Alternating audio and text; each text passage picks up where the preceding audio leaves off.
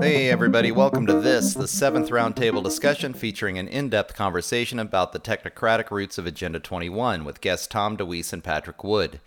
This discussion is being recorded on June 17, 2020. Tom DeWeese is the president and founder of the American Policy Center, an organization dedicated to the preservation and enforcement of property rights in the United States. He is the author of the new political thriller Erase, as well as the Amazon bestseller Sustainable The War on Free Enterprise, Private Property, and Individuals. Tom has worked tirelessly for over 30 years to educate the American public about the importance of creating a solid boundary between individual decision making and state and corporate imposed power. Much of his time is spent describing the creeping effects of UN Agenda 21 as it is slowly being implemented city by city through a backdoor process of public private partnerships. This circumvents state and national governments by approaching local municipalities and applying this worldwide program of economic planning using the power of eminent domain to engage in land development projects against the wishes of individual property owners. Find out more about Tom's work at www.americanpolicy.org. Our second guest, Patrick Wood, started down the rabbit hole decades ago working with legendary historian Antony Sutton, researching the pervasive influence of the Globalist Trilateral Commission, whose members have comprised many top level positions in government since its inception in the early 1970s. His work now focuses on the technocracy movement, which works as a hidden hand behind much of the modern neo corporatist agenda. He is the author of Technocracy, The Hard Road to World Order, as well as Technocracy Rising, The Trojan Horse of Global Control, and is currently the lead editor of the website Technocracy News and Trends. Find out more about Patrick at www.technocracy.news. I am your host today. My name is Doug McKenty, and I am the producer of the weekly interview podcast, The Shift with Doug McKenty. Check out my work at www.theshiftnow.com on Facebook, YouTube, or your favorite podcast hosting site at The Shift with Doug McKenty or on Twitter at dmckenty. As always, I would like to thank Rob Rubin at Transparent Media Truth for producing this episode. Without him, this discussion would not be possible. You can find all episodes of the Roundtable discussions at transparentmediatruth.com or on the Transparent Media Truth YouTube channel. Without further ado, enjoy this roundtable between myself, Tom DeWeese, and Patrick Wood. Hey, everybody, and thanks for checking out this, the seventh roundtable discussion. We're talking Agenda 21 uh, and technocracy today with Patrick Wood and Tom DeWeese. Let's just get started with a quick history in their own words. Patrick, do you want to let us know uh, about your history and your focus on technocracy? Sure. I originally started writing and researching in the late 1970s with the late Professor Antony Sutton. We became the de facto experts on the Trilateral Commission back in that day, and that's where I got my start on globalization, studying it and stuff. I've been studying it ever since. And I discovered historic technocracy a few years ago. Actually, it's been time flies, maybe 10, 11 years now. And uh, I immediately identified the technocracy, historic technocracy meme, as being what the Trilateral Commission was interested in when it said it was going to create a new international economic order. So I have since written two books on technocracy. I've done a lot of original research, uh, traveled here and there to access original archives of documents from the 1930s and 40s. Amazing journey. And uh, I'm now editing um, technocracy.news, which is the only website on the entire internet, believe it or not, that deals with a crit- critical analysis of technocracy. There's, there's just me. Either I'm crazy or the world is crazy or we're all crazy. Who knows? but, uh, you know, they may be coming to take us all to the funny farm pretty soon. Uh, Tom, cue up that record, would you? They're coming to take us away. Ha ha. yeah, that's uh, that's that's very true. Unfortunately, we've got to watch out. I just had a, a local um, politician in my area post uh, people who aren't wearing face masks are psychopaths, and I had to write, you know, hey, this is a dangerous place to go. I mean, come on, but um, yes. It's getting more and more of a popular point of view. Uh, to yes. think differently means you're just a crazy person. So I, I would hasten to add also, uh, Doug, that I'm uh, the executive director and founder of Citizens for Free Speech, which is dedicated to fighting not only fighting censorship but supporting and enabling the First Amendment of the U.S. Constitution. And uh, I very strongly believe that uh, is the attack is not by accident that we see on all the elements of the First Amendment. If we lose the First Amendment, I fear we will have lost everything. So um, I've, I have enjoyed that battle with people around the country. Uh, to be involved with Citizens for Free Speech, it's citizensforfreespeech.org. That's pretty easy. I thought of that because you mentioned face mask, and that's a, a big topic with us right now. Because mm-hmm. don't the face mask appear to be like a muzzle that you would put on a dog? You know, muzzle me, you know, so I can't speak, so people can't understand me, so I can't broadcast my voice. Well, we have launched a campaign at Citizens for Free Speech to help people ditch the face mask legally. And uh, I won't uh, say any more about it right now, but this has been a hot button that we've had now for, well, ever since the big face mask thing started. Uh, that's that's enough for me. I mean, I hear you, right? The first thing to go was the right to freedom of assembly with the shelter in place orders. Uh, not even a conversation about that one. Isn't there something in the Constitution somewhere about the right to assembly? Well, not when there's a virus, I guess. Not so. Um, yeah, a lot of work to be done uh, to try to maintain uh, those freedoms in this day and age, for sure. So, Tom, do you want to give us a quick synopsis of what you've been doing in terms of uh, property rights protection and the history of Agenda 21? Sure. I, I tell you what, I uh, this is my 52nd year of activism. Wow. Uh, I started back in uh, the late 1960s fighting the SDS uh, on college campuses. Uh, across the country, I was part of Young Americans for Freedom, so forth, and uh, you know, I, I said recently that the SDS was the Antifa of that time. And we're seeing exactly the same tactics, exactly the same uh, uh, philosophy being promoted. And uh, so it's just old home week for me. And uh, over those years, I got involved in a lot of different issues and uh, uh, education, was very concerned during the Clinton administration about what was happening to the education system. Now we're seeing the result of that is we have um, you know factories producing little little uh, little red uh, kids, and uh, also personal uh, privacy, those issues. And uh, we focused, began to focus on property rights as our main focus because, as I worked on uh, the Agenda 21 issue. I was one of the first uh, uh, four people that were really out uh, spreading the word about Agenda 21. Uh, my uh, mentor on that was the late Henry Lamb and Michael Coffman, who also is deceased now. And you know, but we we realized that this encompasses so much of our lives that people can't wrap their heads around it. And I started telling them if you focus on property rights, a laser focus, then uh, uh, you, you, know they can't in, impose these policies without destroying property rights. So that's that's why we focused on that. And uh, now what we're doing right now is we've just put together, I think, one of the most comprehensive manuals for grassroots activists that uh, to teach them how to how to organize and how to fight on the local level, how to get people elected, things like that. We're just about to release that, and we're, then we're going to do a series of webinars uh, with some of the experts around the country, some of the best people I know, to uh, discuss uh, these things and help teach uh, people how to stand and fight. So that's what we're doing. Yeah, I mean, one of the things that I've been working on lately, just thinking about churning in my head, is um, thinking about speaking of the psychological metaphors, or you know, they're maybe engaging in some projection, calling us uh, psychopaths or sociopaths, those people that don't want to wear masks, saying, oh, you lack empathy, you don't care about others. But to me, this concept of property rights is essentially the psychological equivalent of making a solid boundary between uh, your yourself and an aggressor, including passive aggressive behavior, which a lot of this starts out as passive aggressive on the side of the government. Um, Patrick, you talked about that in Technocracy Rising, actually, um, sort of shaming or virtue signaling people into following these rules as a kind of a first step before they can bring in the actual aggressive behavior of fining or imprisoning or committing people who disagree uh, as they roll out the Agenda 21, um, you know, concept. But um, Tom, do you want to talk to that just as a boundary? What how property rights can function against aggression if we have a solid property rights mm. system set up?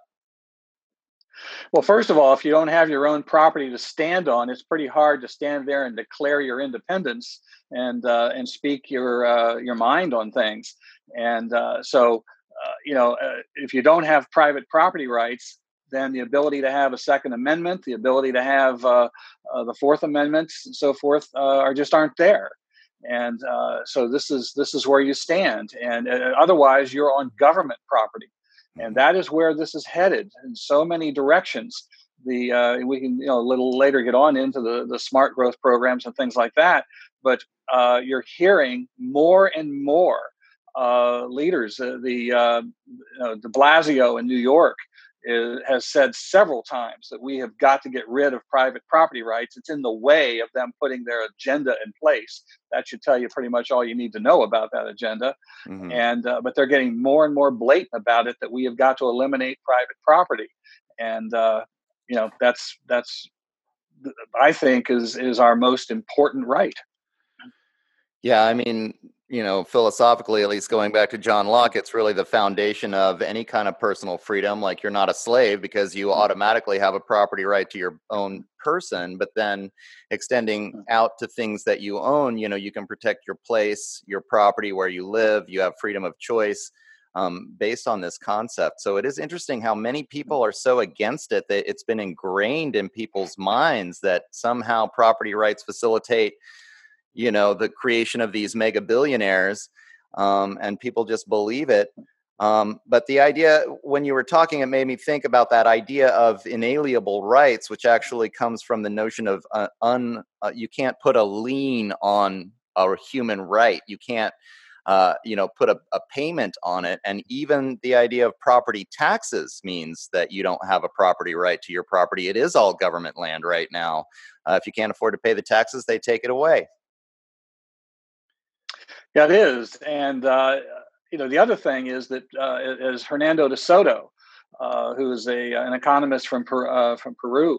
Uh, you know, he wrote a book, "The Mysteries of Capital: Why It Works in the West and Nowhere Else." One of the major points that he makes in that book is uh, that private property ownership is the means for the average person to build personal wealth. This is the reason why the United States became uh, very wealthy and uh, uh, you know people were prospering more than anywhere else in the world very quickly we i mean mm-hmm. we soared past ancient cultures ancient countries uh, because we had that right to ownership of property and the founding fathers were adamant about uh, protection of private property as a means to uh, guarantee maintain our freedom yeah, it brings to mind the fact I think that uh, so much, and we also not only are we dealing with the the coronavirus issue, of course, but now uh, the racial issue.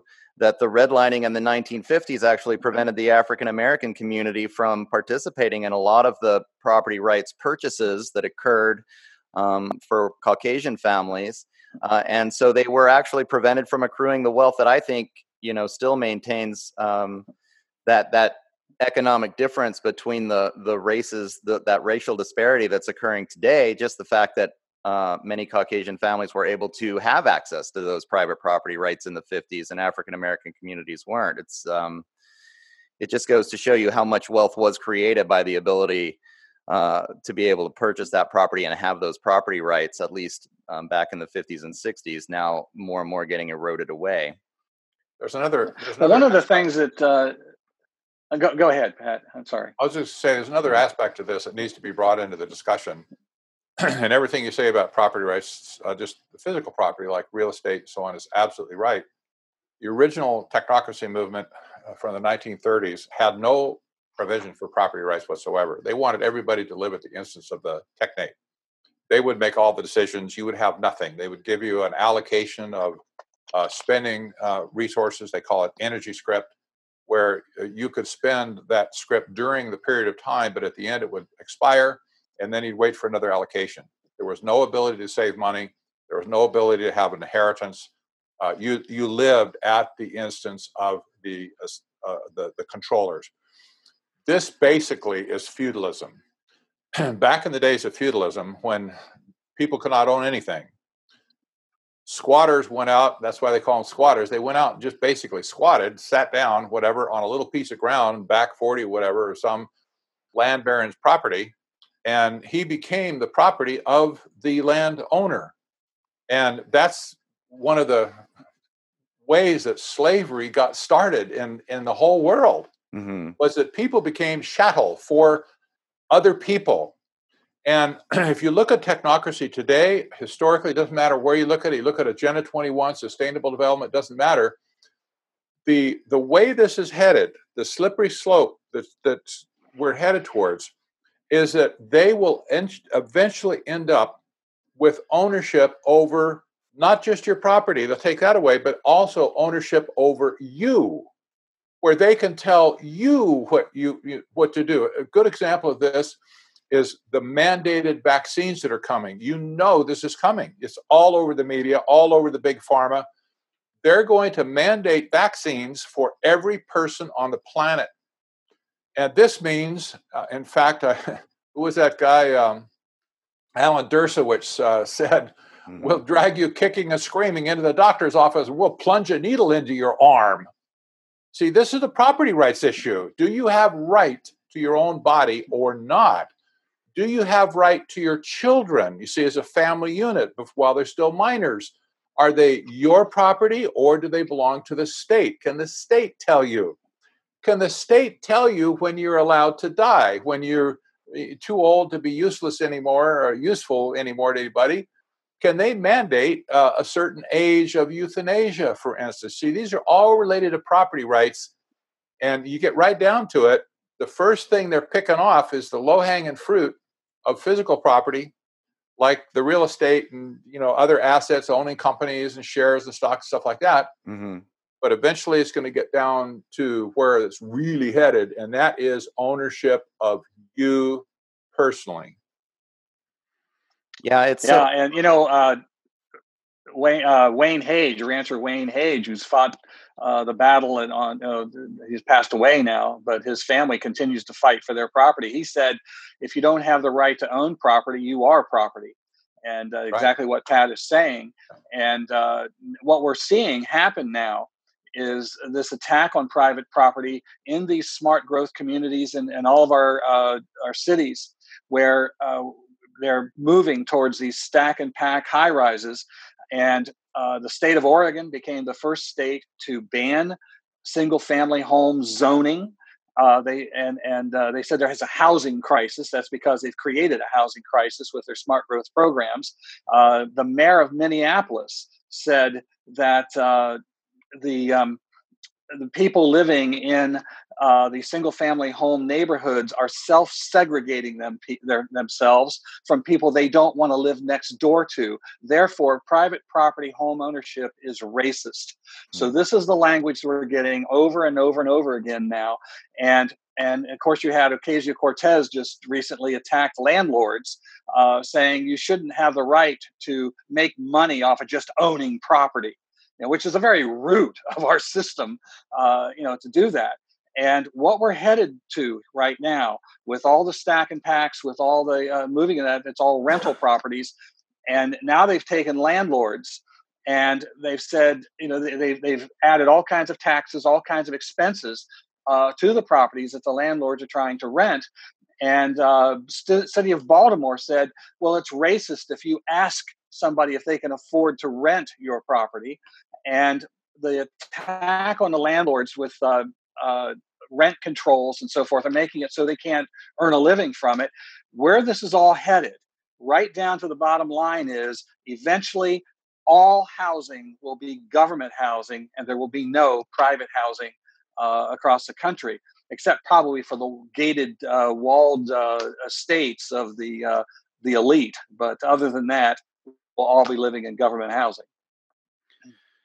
Patrick, before we get too far into it, will you just give for the audience uh, an overview of what technocracy is for those people who maybe uh, don't have an understanding of it just yet?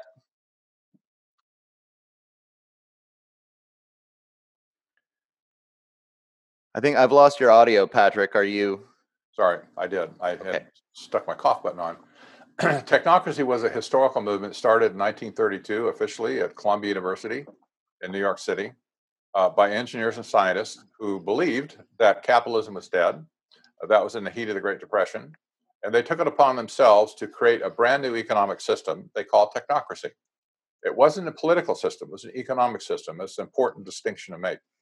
Uh, in fact, they didn't see any need for a political system. They, they saw, you know, it's all about economics. If we design a system that will replace capitalism and free enterprise, and it will be based on scientific algorithm, then there's no need for a political system. You don't need to have people representatives because science always says what's right. It always does the right thing. Of course, we know that's not true, but that's what they said. And so that's that's where the the the uh, utopia vision for technocracy started out. It was a system of social engineering. They wanted to use science to engineer everything in sight, all all systems, all resources, all processes, all people. There was nothing to be left out of their quote unquote scientific model. And then I hasten to say it was a utopian system. It was like a Brave New World uh, that Huxley wrote, similar to that. It never would have gone anywhere as a utopian system because all utopian systems have failed before they ever got off the ground. but in 1973, uh, backwards to 1968, David Rockefeller got together with a Columbia professor uh, by the name of Zbigniew Brzezinski and Brzezinski was writing about technocracy. Um, he called it the technotronic era. He was a theoretician, political science guy at that point, a genius, I might add, an evil, but genius. And he foresaw a time when uh, all of the other Marxist, socialist, communist, and stuff was going to give way to a technotronic era. That's what he called it. He said, That's what's coming. And in that technocratic era, he brought in all of the things, uh, kind of the flavors of original technocracy about property and about, um, you know, energy, control over energy and stuff like that. Rockefeller saw an opportunity to hijack the utopian dream, and that's what he did. He hijacked it. Got a little bit changed, admittedly, at that point, but the drive goal that Rockefeller had was to use technocracy as a way to get control over the resources of the world. I'm fully convinced of that today. I remember back when when uh, when the gold standard was cut from the U.S. dollar, uh, there was a flurry of articles that appeared back then analyzing what does this mean for the future. And one of the things that sticks in my mind mean it meant that the future of money was doomed the way they had structured the system, it was absolutely guaranteed to fail at some point, maybe 20 years, maybe 30 years, maybe out to 2020 or 2025. Who knows? We're on thin ice right now, it seems. But Rockefeller wasn't stupid. He knew that the monetary system eventually was going to fail, leave him holding a bag of worthless cash. And he said to him, I, I don't know, I can't say he said this to himself. I'm paraphrasing for him. Well, then let's go for the resources themselves. Let's get the resources out of the hands of the people into my hands. And if I have the resources, it doesn't matter what kind of financial system is in place, whether it's Buffalo chips or whether it's Bitcoin.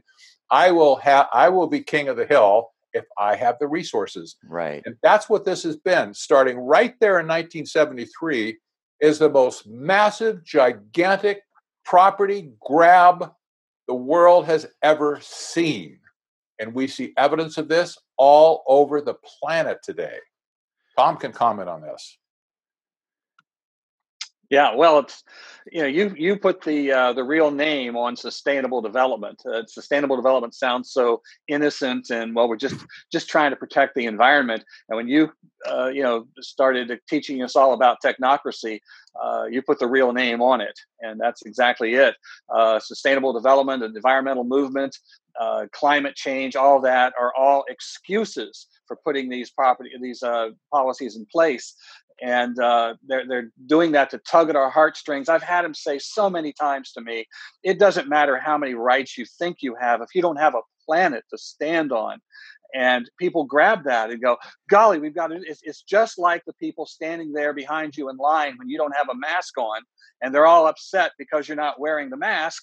then uh, it's the same thing about if you don't care about the planet and uh, you've got to stop the industry that you're running you've got to stop uh, your transportation you've got to you've got to conform to all this. It's all the exact same uh, uh tactic and uh, they are moving very rapidly now to uh, really rush in and and and put that all in place. Now we call it the green new deal and we're seeing the green new deal uh, being rushed into place.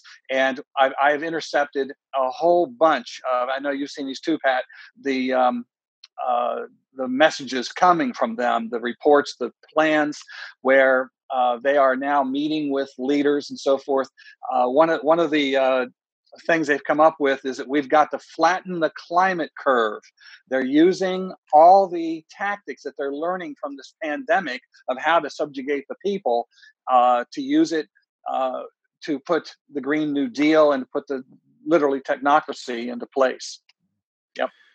Yeah, I'd like to delve in uh, to all of this a little bit more, especially in terms of this connection between the elite and technocracy, then connecting that with Agenda 21 and this overall resource grab. Because, you know, when I was in school, I was taught that the elite are capitalists and that the communists are the ones who are fighting for this more equitable concept this idea that you know the people own the means of production not the elite.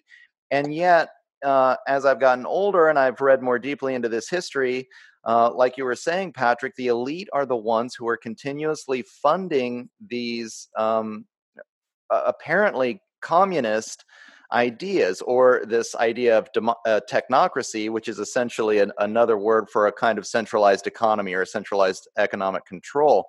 Mm. Um, because so many people, and then even like if you read the Agenda 21 document and then touching on what you were just saying, Tom, is that the jargon that they're using makes it sound like it's it's great. It is like a utopian vision. We're all going to live. It's going to be a one world culture where everybody loves everybody else and everybody you, you know works and and receives according accordingly and we're all equal and it's you know it, it paints a beautiful picture. And yet then you kind of look a little bit closer just as you were describing a second ago patrick but doesn't this mean that a handful of people end up controlling all of the resources? Like what's really going on? And and so what is this connection? It's like um, people are just so fooled i think into thinking that the rich are capitalists um, when in fact what we continually see is the wealthy are funding these these uh, ideas behind central planning. Boy, are they! I just put an article up on Technocracy News called Co- "The Corporate Technocrats Who Finance Social Justice and Anarchy," and uh, the grand total on this particular article is four hundred fifty-four million dollars. So, where do these people get any money to buy pallets of bricks and uh, you know launch this nationwide uh, thing they got going on? Well, here's where it is corporate America is actually sponsoring these people. It's, it's just, it's the most incredible thing. Uh, but you've got names, looking down the names of, of just who's on this list Sony Music, Walmart, Nike, uh, Amazon, Facebook, Target, Verizon, United Health, Goldman Sachs, all these people are lathering money onto this, this anarchy movement in America to rip the social fabric of America apart say, how can they do that? How can they be this way? Well, listen, Antony Sutton years ago wrote some books, a series of books called Wall Street and and then there was Wall Street and the Bolshevik Revolution. Mm-hmm. Then there was Wall Street, Wall Street and the rise of Hitler. And he documented down to the last gnat's whisker on how those movements got started with money from the Wall Street establishment. And we have the same thing going on here. They're the ones that are calling the shots. I don't know how you stop these people, honestly, but there are NGOs in addition to the to the corporate world. You've got NGOs like Open Society Foundation that uh, uh, that's uh, run by the Soros family. They have given millions and millions of dollars to these radical organizations, including Black Lives Matter, including Antifa, it's documented. It's not a myth. It's absolutely factual. And that's taken from the filings at the IRS. And, you know, you look at these numbers and you just, are these Americans? Are these, why are they, why are they ripping apart? You, see, you can't explain it any other way. When you look at a Soros, when you look at these companies and you see the technocrats running them, they're allowing the country to be torn apart because they are part of the big scheme to grab the resources ultimately. Right. And it's like you just your mind just goes, you know, it it one friend said it boggles the mind and he goes boggle boggle boggle it, it well, really just takes your mind apart when you're looking at the mainstream media it sounds like all of these are just these grassroots movements that are you know from a groundswell no. from the people up to fight against the tyranny of the oppressor no not a chance yeah. not a chance it's orchestrated from yeah. the top down has been from day one and, uh, you know, these are the great disruptors of society. People like George Soros. He's easy to study because he's got a lot of track record and articles written about him. But these are the great disruptors of society, and they're trying to disrupt it so they can have the what they've been longing for is the big reset. That's what the World Economic Forum calls it, the big reset. That's what the World Bank calls it. That's what the IMF calls it. That's what the ECB in Europe calls it. The big reset. Tom, that needs to be your next book. you got erased. Well, the, you know, the amazing reset. reset. But they want to reset. the amazing the thing about all this. yeah. Uh, you know, as I watch all this, they continue to send, put out the message that it's the rich capitalists and it's the rich. Uh, uh, all of us are rich on the right, and uh, you know, I, I, know you've run into this. We talk out, out against climate change, and they say that we are lackeys of big oil. You know, there there is that website right. called Exxon Secrets that Greenpeace put together, tie uh, you know spider web tying all these right wing organizations to Exxon money. the truth of the matter is, none of us have ever received any money from Exxon. Uh, maybe uh, several years ago, some of the bigger groups did, but the ones who are receiving money from Exxon are Sierra Club and Greenpeace yes. and these groups. Now, I ask you, is Sierra Club a lackey of big oil because they're getting money from them?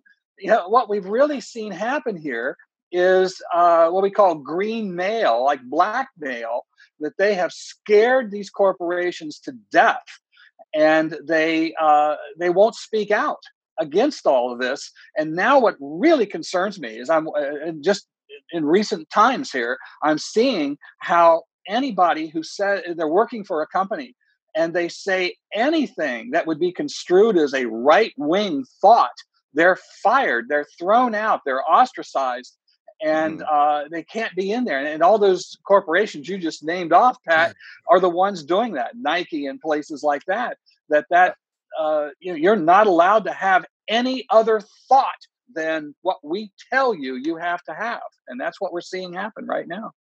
That's, by the way, that's evidence of the extension of property rights being chipped away. Do you have the right to your own thinking processes, to your own thoughts, to your own opinions, to your own beliefs or religious beliefs? Not anymore. They say you can't think any way except what we think, and we will tell you what to think. Mm-hmm. If you don't think our way, we will cancel you. And look at all the people that have lost their jobs over stupid, stupid things. Their lives are ruined because they said the wrong word or they thought the wrong thing. And now the BLM and Antifa mobs are saying silence is violence. So if you say nothing, if you say, I'm just not going to keep my mm-hmm. mouth shut, man, I'm not going to say nothing to nobody. I don't want to get in any trouble. Right. When that, when they see your silence on an issue, silence is violence. And we're coming after you because you are not speaking out the way we want you to speak out. Crazy. And, and another way that they're they're doing this, the National Cattlemen's Beef Association. Uh, when I started writing some articles really exposing what is happening to the beef industry that is now literally under the control of the World Wildlife Fund, which advocates ending beef consumption. And when I started writing these articles, the NCBA wrote, I think, the wimpiest article I have ever seen in my life. It was it was titled "Why Sustainable," and and the the author of this, one of their leaders, said the uh, well you know, consumers are starting to ask questions about how their uh, beef is processed and where it comes from. And um, organizations like the World Wildlife Fund have a lot of influence. And so we need to join that discussion. And uh, well, the truth of the matter is that these organizations, uh, World Wildlife Fund and so forth, or the National Cattle and Beef Association, uh, all these different corporations that have not uh, spoken out. They've never stood up to uh, Home Depot is another one. McDonald's is another one. They've been beaten to a pulp by these groups like this, and uh, they're afraid to speak out now. And so, you know, here we are, as you say, that our, our ability to speak out is being destroyed by the very corporations, the very organizations that are supposed to protect uh, people like the cattlemen. And you know, yeah. so yeah. Right. I've noticed something based on your focus on the beef industry, and I've come out of the beef industry originally myself as a as a as a young person, so I have some some sympathy for the whole thing, some empathy. but isn't it interesting that that um, that many of the companies that that are controlling the beef industry now also are investors in Beyond Be- Beyond Meat, which is a fake meat uh, company, and Bill and, Gates.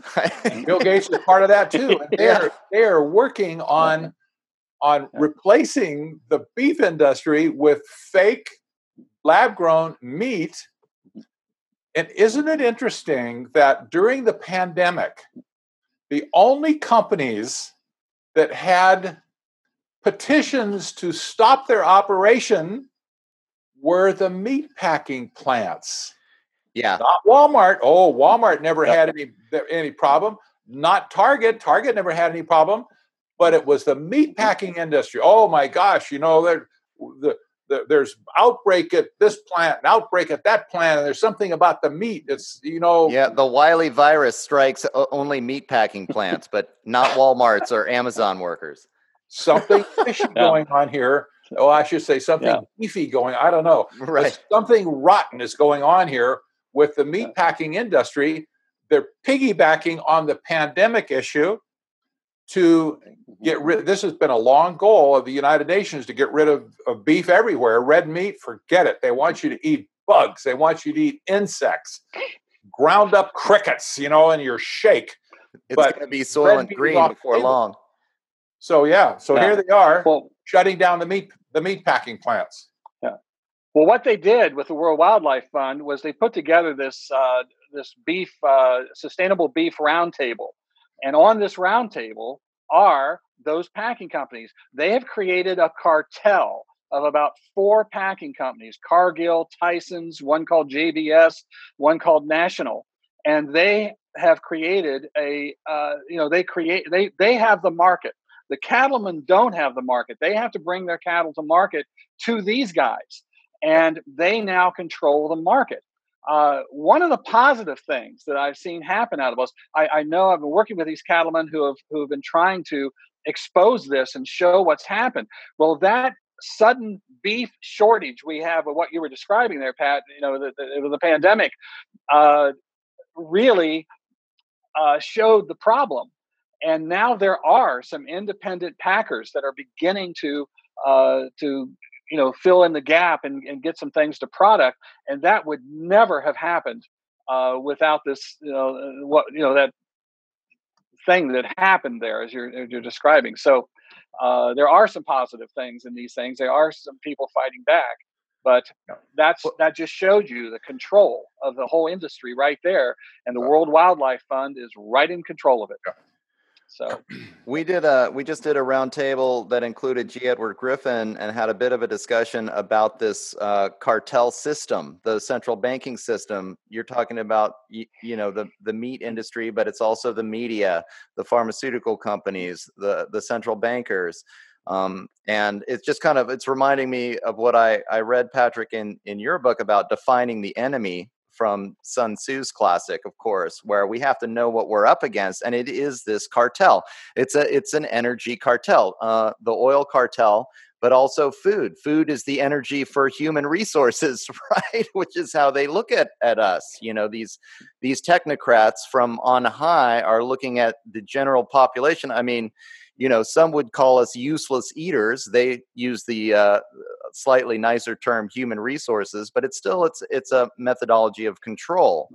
Um, and I think that yeah, this elite class are the ones that are controlling this cartel. And they're the ones that want to implement a, a technocracy, this technocracy based on this kind of pseudo scientific knowledge, which is really using the idea of science as a control mechanism to, to nab the resources.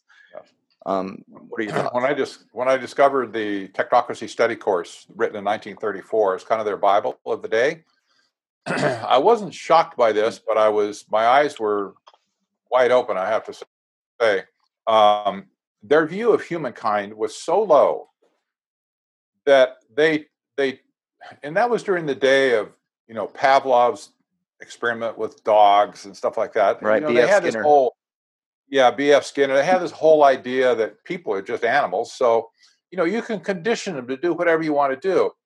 And By the time I was done reading all of this technocracy study course, about 240 pages, the thought hit me that from their perspective, where they sat writing the book, they looked at us, the people, the citizens in their technate, as nothing more than cattle in a giant feedlot.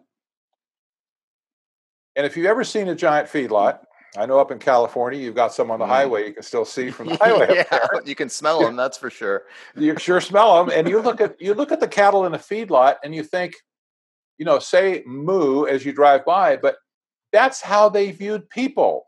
They were, you know, they saw the whole herd as something to be managed, to be cut, to be moved this way and that way, and poked and shot and branded and tagged. And uh, Tom, you did a talk one time, I remember, where you say, I will not be numbered, punched, stapled, whatever.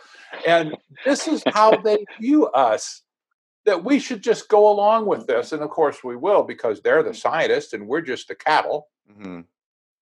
And that we could be satisfied. They'll bring their our food to us in truck and put it in the troughs, you know, as the cattle come over and eat some food, and then another one takes its place. And if they get sick, they get mm. vaccinated and they get shot with whatever. And if they uh, don't like the way they're growing, why they come out and they whack off their gonads and you know whatever they do.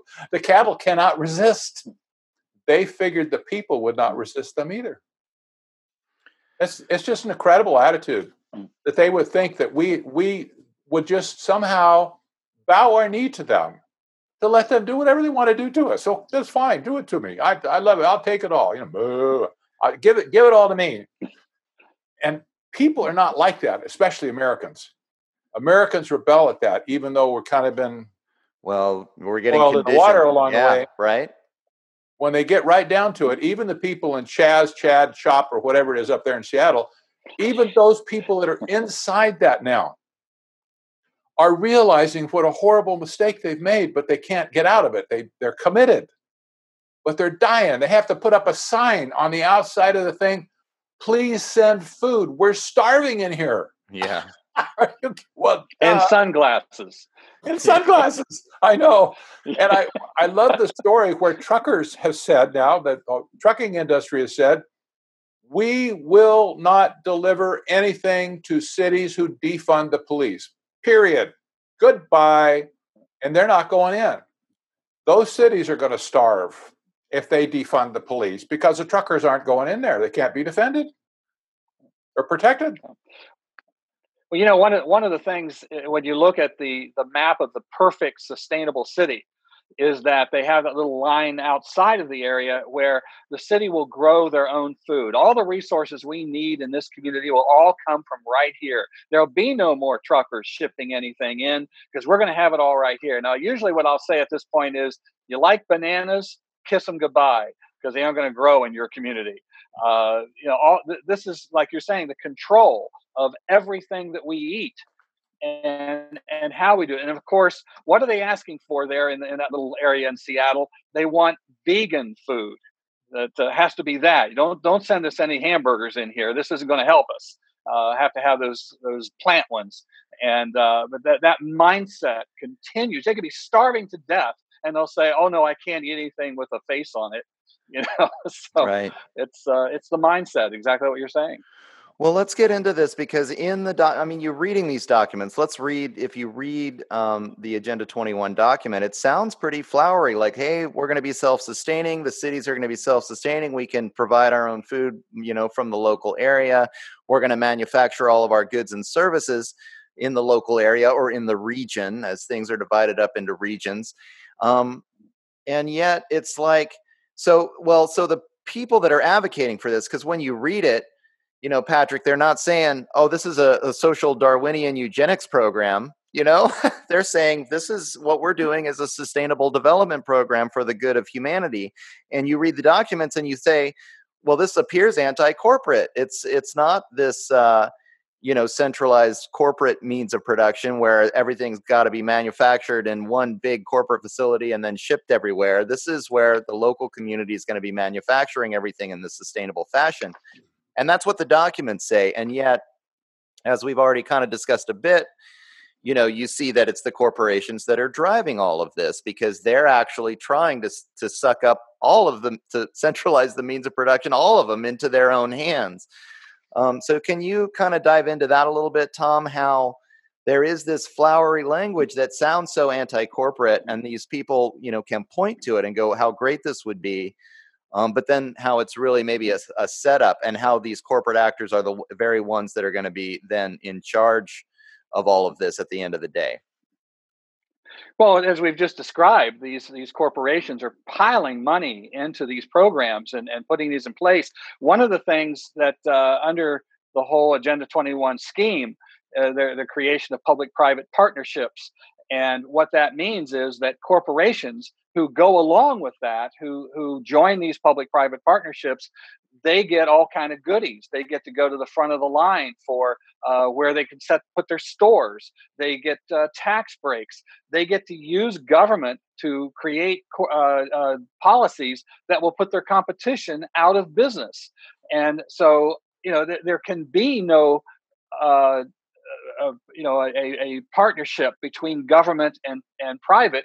The point here is you know the way we're set up is for government to protect the, the, the private company's ability to exist and to operate without interference. But but still they have to compete with their competition. They have to do a service. They have to have a better product. But under this they don't and what I've been experiencing with corporations now, Walmart, I'm very familiar with for one, uh, but other ones are doing this as well. They, the employees there are treated just like numbers. Uh, I, uh, the management hardly even knows who their employees are, and so talk about cattle. They're just there. And if you've got a, you know, I always was taught when you build a business that you really take care of your people and they'll take care of you you are concerned about what they do and how they operate and, and, and their jobs. You're also concerned about their personal lives and if they mm-hmm. have a, a crisis on their hands that they've got to take care of. Not today. Well, you didn't show up. There you are. You're out. And uh, you know this sort of thing. It's just they're just not people.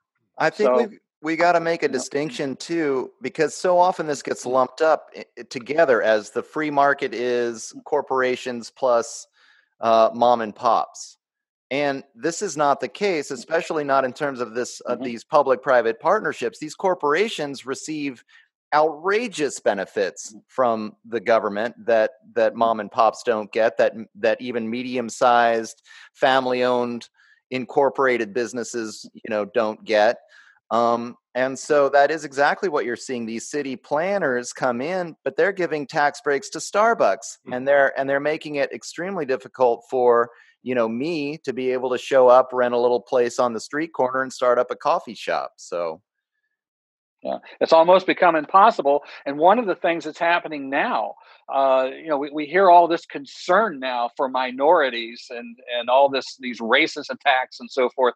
But what's happening with these planners and these NGO organizations that are behind these planners?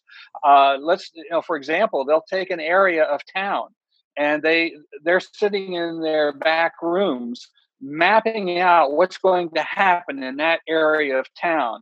Oh, look, these grandiose plans. We're going to have uh, a new, shiny, spanking, clean, sparkling uh, new neighborhood there. Well, what they completely ignore is in that neighborhood, there are minorities who own their homes. There are minorities who own little small businesses, a restaurant, a laundry, what, what may what it may be. And when they come in with now they rebuild it. Do they have that little mom and pop shop back in there as the restaurant? No, they've got the corporations that have come in with their big mm-hmm. sparkling new places. What happens to the people who were living there? They now, in many cases, have no choice but to go on public assistance and become a ward of the state and uh, live in their public housing because they can't afford to live in the neighborhood they used to live in. Their property rights are gone, their free enterprise is gone, their hope is gone. And that is the real bottom line of sustainable development agenda 21 yes one of the big things uh, speaking of pro- public-private partnerships is uh, the, the tax act that was passed and uh, passed by congress and signed by president trump uh, that authorized enterprise zones to be established across america uh, allowed state governors to uh, specify under supposedly underserved areas in their state where rich people who were selling their stock, like people like the, the, Jeff Bezos of the world and the Elon Musk or whatever, could sell their stock and reinvest it into these enterprise zones with no tax consequences. They didn't have to pay any taxes whatsoever. They could defer right. them at least six years and possibly permanently. If they left the investments there and let them roll, they could they could eventually escape taxes altogether this was a windfall for those super rich tech companies like the you know like the googles and whatever of the world that had amassed incredible fortunes billions of dollars of fortunes that money got landlocked because they couldn't afford to sell it. It would drive their income tax up to like you know the top top top bracket. So the enterprise zones now has been there's 9000 over 9000 across the country i think about 9500 now. This has opened up uh, an opportunity for structured public private partnerships because that's the only way you can invest money into the enterprise zone. You have to have a managing partner. And so these companies, these people have this money saying, man, I'm going to set up my own little limited partnership here or whatever, and I'm going to invest money in, and they can invest in anything they want, including smart city technology, including stack 'em and pack 'em housing, including all kinds of development that drives the locals out of the uh, out of it altogether out of the area. And the government, the governors have not designated, according to the spirit of the law, they have included many prime real estate projects within cities where real estate is just sky high. Once a, zone is dedicated, the investors have swooped in with millions, hundreds of millions of dollars to invest in projects that never, ever, ever would have been allowed in those particular areas. This has been an underreported thing, but it's been the mass the uh, the masticizing of the concept of public-private partnerships. Now it's embedded, it's structurally embedded in our entire economic system in every city virtually in America now. It's certainly every state and every county. It's absolutely incredible to see the misuse and the disuse of capital in these areas. They have no business being there. They're not urban planners, but they're going in and they're just trashing areas that otherwise were livable for the people who are there. Mm-hmm. And not just the. And isn't it interesting that that uh, you know as we're talking about this pandemic and how this thing has affected all of us, that the one target, the place where real crisis is taking place, is in those small mom and pop shops that are not allowed to open. And so we're right. seeing a real crush of those businesses. Uh, now, is that a pandemic or is that the uh, the overall plan? And this is just a tool to to make that happen. There you go. Yes. Well, I, mean, I would agree are, with the latter statement, by the way. Right. It's, it's planned that way from the get go. We're watching a massive suck from you know the middle and upper middle class who are trying to work these these mom and pop or mid sized businesses. These these are the businesses that are going under. Uh, I think the headline was forty percent of small businesses in New York City have had to close down. Well, who's replacing them except for Amazon and Walmart that have been allowed to crank through this whole thing? I mean you know, no question. This is billions and billions of dollars, you know, that just going up back up to the into that elite cartel that we were discussing. You guys want to talk uh, touch a little bit about regulation too? I know uh, in uh, technocracy rising patrick you mentioned how not just these tax breaks that are given to these corporations in order to you know uh, be able to move into these redevelopment zones, but um, also getting away from a, a, common law based on private property rights now. And then these onerous regulations are now the new model, which also prevent the mom and pops by just making it expensive. These barriers to entry to get into the any industry when you have to comply with all these lists of regulations. And then the other aspect to it, of course, I think the corporations are looking to have the same regulations worldwide because it's such a, a you know a pain in the butt for them to have oh, a different yeah. regulation in this state and that state or this country and that country. So you guys want to discuss that a bit? I'll throw I'll throw one thing out, and that is regulations. Obviously, are the technocrats' dream. Regulations are not law. That's they're not statutes. Uh, sometimes uh, the way it's supposed to work is that Congress will create a statute and it'll get signed through the legislative process and so on that will give authority to agencies of the government to create regulations that support that law. well, in technocracy's mind, regulations are just they just exist a priori. They can do them. They just make up a regulation and that's it. Well, it's a regulation. Well, how do you, you know, who told you to do that? Well, I don't know. Somebody up above said that's it. And regulations have entrapped us and ensnared us around the country. But now, I didn't see this when I wrote my book, but now, because it wasn't there, but now there's something brand new if you think that regulations was a bastardization and a degradation of the rule of law, now it's guidelines.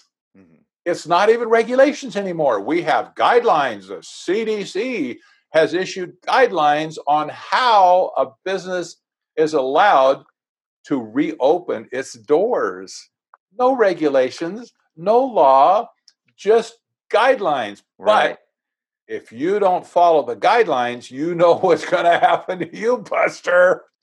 This has gone so far, the rule of law is being shattered, just shattered like a pane of glass that had a big rock thrown through it all over our country. And it's like, guidelines? Seriously? We're supposed to obey some technocrats' guidelines because they say it's science behind it after all, and we have to obey it? I won't say what I'm thinking. Wouldn't be appropriate for a public audience. I, well, I, stop. I have an example. I have an example in my own community where a restaurant was like, "Screw this! I don't care about masks, I, and uh, you know, I'm going to go ahead and open up and not follow the guidelines." And man, I mean, the backlash. First of all, all the people, and you kind of you had a uh, you did talk about in the book this this like shaming people, not even having to follow the laws, but having it set up to where it's okay to shame people who aren't following the guidelines. So, you know, a, a certain percentage of the population around here shamed these guys. And then the board of supervisors comes in and says, well, now we're going to have to figure out some kind of, of penalization. But there really wasn't even an enforcement mechanism before. It's just like you're saying, it's like they can just start coming out with guidelines. We had guidelines for reopening uh, here in California, right? Which were like, well, bars can open up now, but they have to close at midnight. It's like, well, does the virus spread after midnight? I mean, how is that a scientific guideline? But everybody's got to, oh, what are the guidelines? We got to follow the guidelines. And I just think about even the hours that the, you know, the board of supervisors or the county health officials are spending poring over these guidelines and implementing them all when they're all, they seem so arbitrary. It's just, it's unbelievable. And this is now being treated as the law of the land. it is. It has nothing to do with the law of the land. Absolutely nothing. There was another related concept to this, by the way, called collaboration. And I know Tom has seen a ton of this. Michael Coffman, late Michael Coffman, also uh, talked about this collaboration process. There's a new political process where a county or some some agency of, of the government of the people calls for a collaboration to do something like uh, in the case of uh, blowing up a dam or something or moving a dam they, they call for a collaboration so once a collaboration has been called for they invite stakeholders to the table and they might invite an indian tribe maybe the sierra club maybe uh, somebody else from a business in the chamber of commerce or something like that. And they bring these non elected, unaccountable, uh, whatever they are, to the mm-hmm. table as stakeholders. In a collaboration, the way it's been set up across the country, the collaboration members, the stakeholders, end up taking a vote on whatever it is they decide to do. They take a vote just like a simple democratic vote. And if if what they want to do passes the vote, they simply declare that that's the law and that's the way it's going to be. This collaboration idea is so unconstitutional, I can't even discuss it. It is just outrageous. When you see it in operation, you say, What are you renegades doing? Yes, like you don't even belong. You don't even have the right to meet, much less make policy decisions of a major sort for people in a given area. But this is kind of the mentality now. This is the new law. This is the new the new normal for the what they call the rule of law. It's let's make it up as we go. Let's make the let's make the rules up. Let's make the laws up as we go. And when we decide what you're going to do in this situation, you're going to do it having um, been close, by the way. And then, and then when when, when they they have that vote of those few chosen stakeholders, and they vote to do this, then they announce the community has decided. Yes, like we're all in this together. Yes. Yeah. It's yeah. a con job. Yeah. It's just an absolute scam. But you can't tell them that. And if you try and badmouth them, you know, you get again, you get canceled. The cancel culture starts coming after you. Well, and they say that it's science backed. they say, well, we had a few scientists on this panel. It's science backed, and this is what's best for the community. And then everybody, it's uh, this is something that's been kind of it's it's striking to me is how well they do this job of tugging at people's heartstrings they really don't have the science or the scientific evidence or if it is it's kind of shady or it's unproven. I mean you know wearing face masks or sheltering in place. Have the was there a controlled study that shows just exactly how much sheltering in place slows uh, viral spread? I mean you know no they're just assumptions that scientists may have made that this might work um, and yet they're able to impose it on us through these anti-democratic means like they can make these choices the technocrats can make this these choices. It's so fascinating. I mean you can just see and and patrick you talked about how the technocracy isn't political. It transcends politics. We're not having a political discussion. These guys just think we're scientists. This is correct. They can impose it on the rest of us. But then they've it's like and tom maybe you can speak to this the way they've they've integrated this technocratic thinking into Agenda 21 and then implemented it behind closed doors and completely circumventing the political process, like just ignoring it. Like, well, the democracy is too much of a pain. We don't want to have to convince the people to vote for this. So we're just going to make these deals in these back rooms through these collaborations. And then we're going to approach the city governments in back rooms and we're going to offer them all this grant money you know if they do what we say and they jump all over it and yet none of it hmm. is is democratic none of it is according to the constitution and it's like almost like just ignoring the constitution maybe it'll just go away you know we don't need that democracy to do yeah. this yeah well one of the one of the things that they have done all these years we've been fighting agenda 21 and trying to explain to people what it was and how it operates and so forth uh, they they keep uh, attacking me through the Southern Poverty Law Center, four different reports, and uh, and they say Tom DeWeese has taken this innocuous document that is just a suggestion. It doesn't have any enforcement capability in it, and it's just a suggestion if a community wants to do it. What they leave out is the year after Agenda 21 was introduced in 1992, in 1993, Bill Clinton became president. One of the things he did was issue an executive order to create the President's Council on Sustainable Development. The purpose of that council was to take the suggestions of Agenda 21 and make them policy through the American government system. Every single agency in the federal government uh, had representatives pretty much on that council, along with these NGO groups, Sierra Club, Nature Conservancy, and others that helped write Agenda 21 at the UN level in the first place. and they had corporations on there representing. Now, these NGO groups wrote grant programs for all of these different agencies, and in there, they their uh, uh, small print in there that uh, you're kind of breaking up on us, Tom. And when we we elect new city councilmen, county commissioners, is we send them off to these national organizations. Well, it looks like we lost Tom, having a little bit of a bad connection there. We'll uh, continue the conversation here with Patrick for a bit and see what we can do about getting Tom to come back. While uh, while he's working on that, I had queued up uh, uh these uh, sustainable development goals uh, from the 2030 agenda meeting a few years ago and you mentioned the sustainable development goals, how good they sound from the top down. Race poverty everywhere, you know, uh, jobs for everyone with dignity and all that kind of stuff. It sounds like utopia. Mm-hmm. You don't get the details until you get down into uh, the goals. In fact, goal number 12 is where you first hit the major uh, roadblock. Goal number 12 is says ensure sustainable consumption and production patterns. Now that's that's the statement, the mini statement of the goal.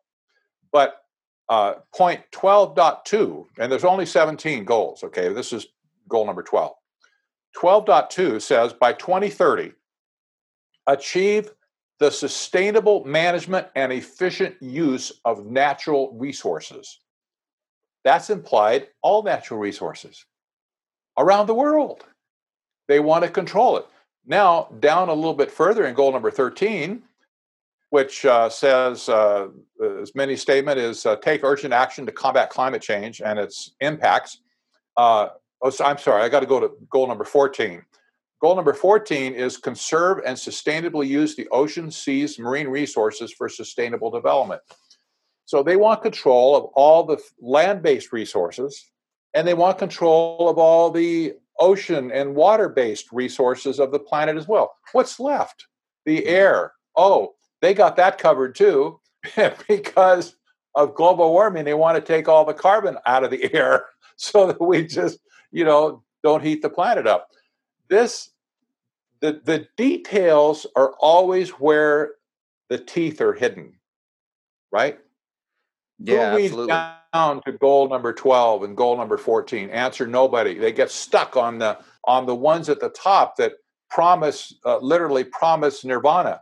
And as as I'm as I'm looking at these, uh, let me read the first uh, two or three goals. Goal one: end poverty in all its forms everywhere. Goal two: end hunger, achieve food security, and, and improve nutrition and promote sustainable agriculture. Goal three, ensure healthy lives and promote well being for all at all ages. Goal four, in, ensure inclusive and equitable quality education and promote lifelong learning opportunities for all. And these, who could disagree with that? Nobody. And, and so by the time you get down to, you know, goal number 10, where it says reduce inequality within and among countries, I mean, you're still agreeing and you just stop reading. And so nobody really has read down into the bottom of these goals to find out well, what do we have to pay for all this? What's the pay? What's the price that mm-hmm. we have to do to get these? There's no free lunch. We have to pay something. Well, what you have to pay is you have to give up the right to all the resources in the water and all the resources on the land and let us manage them efficiently. And thereby you will be managed efficiently as well and we will squeeze the maximum value out of the resources of the world. And you know if we have to cut back on your diet and cut you back to a 1200 calorie a day diet well uh, uh, you know or feed you insects well that's just you know that's your that's the part you have to play. So suck it up you know. I think the and the in the fine print is where a lot of this uh, you know a, a, lot of the way i think they get away with the scientism as well and this was part of the conversation that i wanted to have with you because you wrote about this in the book uh, like what's the difference between actual science and scientism? And i'm finding i mean you know uh, because i started d- doing research into the vaccine thing but now with the coronavirus thing reading a lot of scientific papers. Yeah You'll get a scientific paper that says one thing, but you know, it sources 10 different papers. And if you really want to know the science, you have to read all 10 of the sources too. You can't just read, you know, what's, I, I find it in journalism too. Like, uh, you know, you'll read the headline, and the headline sometimes doesn't even have anything to do with what's in the body of the work. And then the narrative of the work won't have anything to do if you read the source material you get a totally different narrative you'll be like what how did this journalist get this conclusion from these sources and i'm seeing the same thing when it comes to science it's so easy to get away with uh, you know a science a quote unquote scientific conclusion um, even if you quote sources you're quoting sources that maybe the experiments didn't quite reach the same conclusions that you're concluding in the narrative of the paper that you finally published but then that paper is the one that says hey masks work for everybody. There was a headline the other day new study comes out. If 100% of people wear masks we can stop the second wave. Well like where where's the science that really proves that you know? Um, so how is it that this idea what is this idea of scientism? And and how is it that this kind of you know it's it's it's this pseudo scientific mythology actually but it's justified using the scientific process? Yes uh, sci- scientism is a religion first off. It has the word science in it but it's a, it started as a religion. The person the philosopher that originally coined the phrase and and the doctrines behind it was a uh, french philosopher in the early 1800s by the name of henri de saint-simon and he promoted a priesthood of engineers and scientists to administer society based on science. And he said that scientists were superior to all other men because they're able to predict the future, which is not a true statement at all. But this is where it started. And scientism has matured over the decades and centuries now uh, to be what it is today. It is flat out a religious system that has priesthood a priesthood. I'm not sure we could identify a high priest, but it has a priesthood mm-hmm. uh, of scientists and engineers who interpret what the oracle of science has to say. And the reason they need interpreters is because we're too dumb uh, by their standards to understand the science that they're drawing from. They have the PhDs, they're the bright ones. We're just sheep, we're just the cattle in the feedlot. And so they go and listen very carefully to the oracle of science and then come down the mountain and say, Science says, and you mm-hmm. better mm-hmm. obey, because we, the priesthood, have heard science say, and this is what science says. You don't have an idea what science really said at all. They're just saying this is what science said. So we see if you look back in, in literature, uh, you can look up a guy, uh, for instance, um, by the name of C.S. Lewis who wrote extensively. He was a, a, a, Christian apologist, philosopher in the last century. He wrote extensively about scientism. And he defined it basically just in the terms that, uh, that I'm saying here. Scientism believes that there's it's impossible to discover truth outside of science. So any method of discovering truth is discarded if it's not science. That means you throw out the Bible, you throw out philosophy in general, because mm-hmm. philosophy can come up with stuff that doesn't have science behind it. And any other method of arriving at the quote unquote reality about the world, about life, and so on, all of those systems are discarded by, by scientism. And scientism says if, if we can't determine it in science, it does not exist. This is so full of logical fallacies, not even funny. For those who are married listening to this broadcast, I dare you to go home and tell your wife, well, honey, um, science has never really been able to demonstrate what love is. I mean, we have this concept, we call it love, but there's not no science behind it. So can we just drop that whole thing about, you know, I love you sort of thing? You just see what's going to happen to you. Right. If you try to pull that on your wife, it ain't going to work. but there, there are lots of things outside science that can't be demonstrated by the lab, by the, you know, by a test tube and when you just throw those things out, you end up with a system that all of a sudden turns very ugly very quickly. And we're seeing snippets of that today. Where science says this and science says that. People like Fauci, who have flip flopped uh, more than uh, the most adept politician, Oh, you should wear face masks one day. No, no, now you don't need to wear it. Well, I lied back then because we were short on uh, short on supply. you can't trust anything this guy says at this point. He right. says whatever's in his brain. But he always has his white coat on with his pocket protector and he's sitting with his arms like this. Yeah. And look at his nose. You know, he says, I'm a scientist. You you can't question what I have to say because I am a PhD. And this is nonsense. This is a con. It's for scam as far as I'm concerned. There's plenty of truth in the world. It has nothing to do with science whatsoever.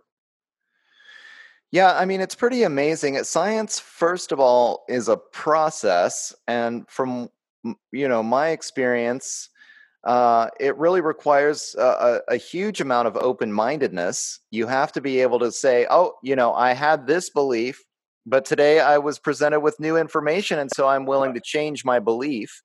Um, but this isn't really what's presented to people. It's like, oh, they're presented it's almost like being presented with the 10 commandments you know this is what everybody believes and this doesn't change. And, and they and they and they follow it and it's so interesting how i think you're right as you say it's a religion where people are it's comforting to believe that you've discovered the truth. It's difficult to live life knowing that you don't have all the answers you know and we're just doing the best that we can and I think people um, easily fall for this if controlling personalities uh, tell you, we know the science, this is the truth, just follow me and everything will be fine. And that's exactly what we're seeing. It's, it's a very cult like behavior and it's not real science. I mean, that's just what's so frustrating to me to try to get into conversations with people. And they're just like, well, science says this. And it's like, well, no, it doesn't. Here's uh, some peer reviewed science that says one thing. Here's some scientists right. that are saying the opposite. We're having a conversation like adults here, but we don't really know exactly what the truth is. We're just trying to do the best we can, and science is a good tool. So it's just mm-hmm. fascinating to see how they're using science as a almost like an a, an excuse or a control mechanism to get what they want. it, it is, and, and let's bring the cancel culture into this part of the discussion as well, because the majority of scientists and engineers in the world are not into scientism. They have not bought into the idea that they are, you know, that they they experience that religious thing. And no, there's no truth outside of science, and we need to be fair to them. They're the ones who try to stand up and say, no, no, no, that's what that guy's saying over there is not right. But the scientism crowd who are also the PhD, also other PhDs, maybe, you know, say that they're 10% of the population of scientists and engineers. That 10% turns around and ridicules, shames, and neutralizes and just completely defrocks those legitimate scientists who are trying to tell the true story. And they just get they get canceled for one you know however they go after them they they go after their grants they go after their university status whatever they get them fired um, they get their pay they won't let their papers be published and they just wipe them out. And th- in other words within science itself you have this big war going on with the legitimate scientists and those that are into scientism and the ones that are into scientism have not only bastardized science but they've bought the religious proposition that they and they alone are the only ones that have the truth, and you're not allowed to debate anything else. And that's what they've done to science. This is a another aspect to this where these technocratic controllers or the, this elite that is using technocracy as a controlling mechanism, typically these guys are the ones funding the science. So how easy is it to manipulate the narrative if you're the ones that have the millions and millions of dollars? Just like I compare it to journalism because journalism or even philosophy is, you know, an attempt to discover the truth through research. So you know, I can uh, but if you're getting paid you know you're going to have confirmation bias. If you're getting paid well you have a 10 million dollar grant to find out that you know masks work for coronavirus and if you find out that masks do work we'll give you another 10 million dollar grant to, to come up with another paper and if you find out that they don't work you know you're not going to get any more money. And that's what, that's what happens. That's exactly right. Right. And the money has flowed in from places like the rockefeller brothers fund the, Rockefeller University, Rockefeller Medical School, et cetera, et cetera. And you have you have a host of NGOs, and foundations that have billions of dollars that are issuing grants to scientists to, to you know write certain studies. And they become once they become compromised and whatever once they buy into this whole scheme or whatever they're trapped. They can't get out. And legitimate scientists get marginalized. They get pushed off to the side. Their voices get neutralized and their story never comes out a good case in point uh, by the way is um, the, the, whole body of global warming science that says oh we're all going to die within 10 years which has never happened yet that's what they say but there was a group of 30,000 scientists and engineers that that signed a petition that said we need debate on this topic. You don't have this exclusive truth in your little group over there at University of East Anglia or wherever it is. You're not the only ones that are experts in this area, and we need to have this debate. 30,000 people stepped up to the plate, scientists and you know people that were qualified to talk about climate mm-hmm. change, and they said they won't let us into their party and to, to, to debate the science, which is the heartbeat of science anyway, is debate. And so here you have maybe uh, a few thousand scientists that have gone rogue over here into scientism, and you've got these 30,000 scientists over here that are saying, wait, wait, wait, no, no, no, that's wrong. You know, let the public's got to be, uh, you know, informed here. This is dangerous territory. They never listen to them. They call them kooks, they call them nuts, they call them conspiracy theorists, etc and they basically just you know threw the whole baby out with the bathwater and say they got nothing to say don't listen to them they're heretics it looks like we've got tom back. Sorry about that everybody. We uh, just had a little connectivity issue there but he was uh, trying to explain to us a little bit about the anti-democratic processes behind agenda 21 so tom do you want to continue on with that? Yeah as i was saying the uh, uh you know, the President's Council on Sustainable Development put in place, put these things in, in place, and we and we send our uh, local elected officials to these international, I mean, to these national meetings. Uh, groups like, uh, you know, the National Mayors Conference and the uh, National League of Cities, and a, there's a whole slew of them. We send them to those kinds of meetings, and there they begin to hear uh, the same NGO groups from the podium giving them the same policies, and they'll even have uh, sample legislation and you know that that sort of thing.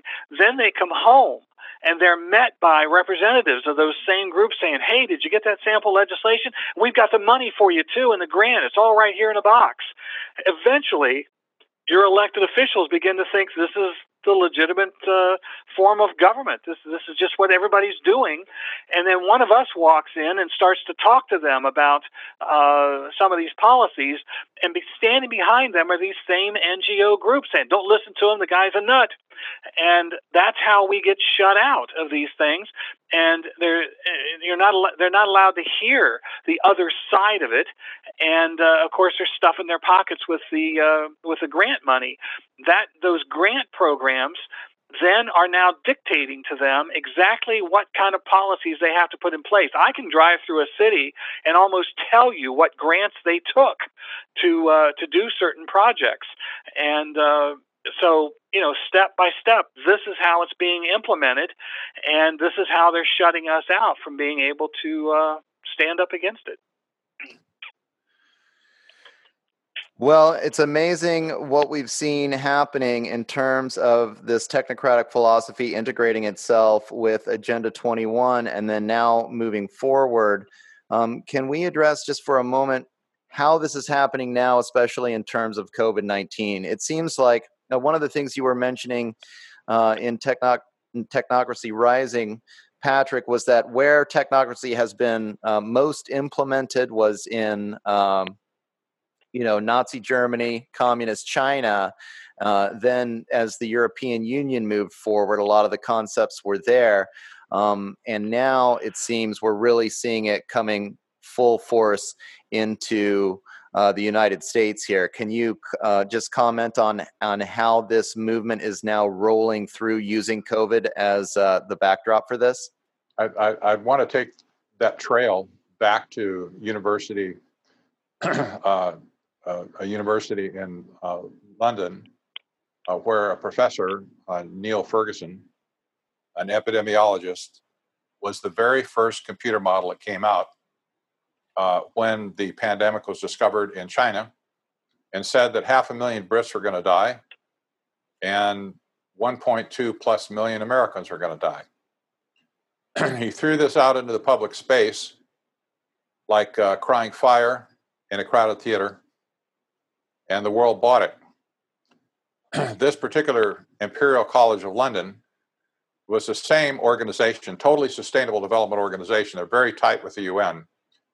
This is the same university that produced any number of uh, faulty climate models that were fed into places like um, climate extinction, for instance, that use these studies to prove global warming and that we're all going to die. A sustainable university using the same faulty computer models they use on climate science by the same people all of a sudden come out with a computer model to create the great panic of 2020. This had nothing to do with the pandemic. This Neil Ferguson was an ep- epidemiologist. He's a mathematician, for Pete's sake. He has no medical training whatsoever. And yet, he changed the course of the world. And I only have to ask okay, we, we know these guys were associated with climate change. We know they're the alarmist of the climate change whole, the whole thing that drives sustainable development for the United Nations. Now they come out, change horses just a little bit, use the pandemic to achieve the same goals they're trying to achieve with climate change. and the whole world buys it. And I ask the question who has the power? Who has the influence in the world to shut down the entire global economic system? You, I know you may realize how much, you know, how big this is. Most people in America don't yet. The entire global economic system was shut down, giving way to places like the World Economic Forum saying, oh, it's time for the big reset, the economic reset. Well, only these technocrats at the United Nations, the World Health Organization, and then CDC got involved, University of Washington got involved, and all of a sudden it's a huge thing in America and worldwide as well.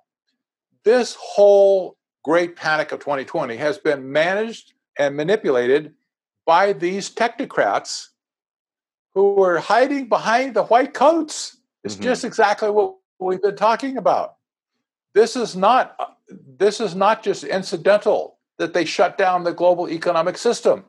The only group in the world that wants to get rid of capitalism and free enterprise is the United Nations, and they are sworn publicly in press releases and press conferences. They are sworn to, to, to want to destroy capitalism and free enterprise in favor of implementing sustainable development, which I contend is historic, same as historic technocracy, a resource-based economic system. This is not this is not what the world bargained for, and nobody, very few people at this point have seen this connection between climate change and this pandemic. But I'll tell you, these people, these people don't care which horse they ride. What difference does it make? They're looking at the goal. The goal is to shut down the economic system. Well, they want to do that with climate change. They did. We got the Green New Deal, that would shut that would completely displace capitalism, free enterprise. So we got the Green New Deal, and that's in Europe and it's here and it's all over the place. But you know what? Even when poor little Greta Thunberg came out, hopped up and down, you know, screamed and cried and whatever at the United Nations, that your, your, your house is on fire. You don't care about us young people. Even Greta Thunberg, with all of the youth of the world, could not move the agenda for sustainable development any further because people said, ah, fooey, I, we're tired of listening to you people.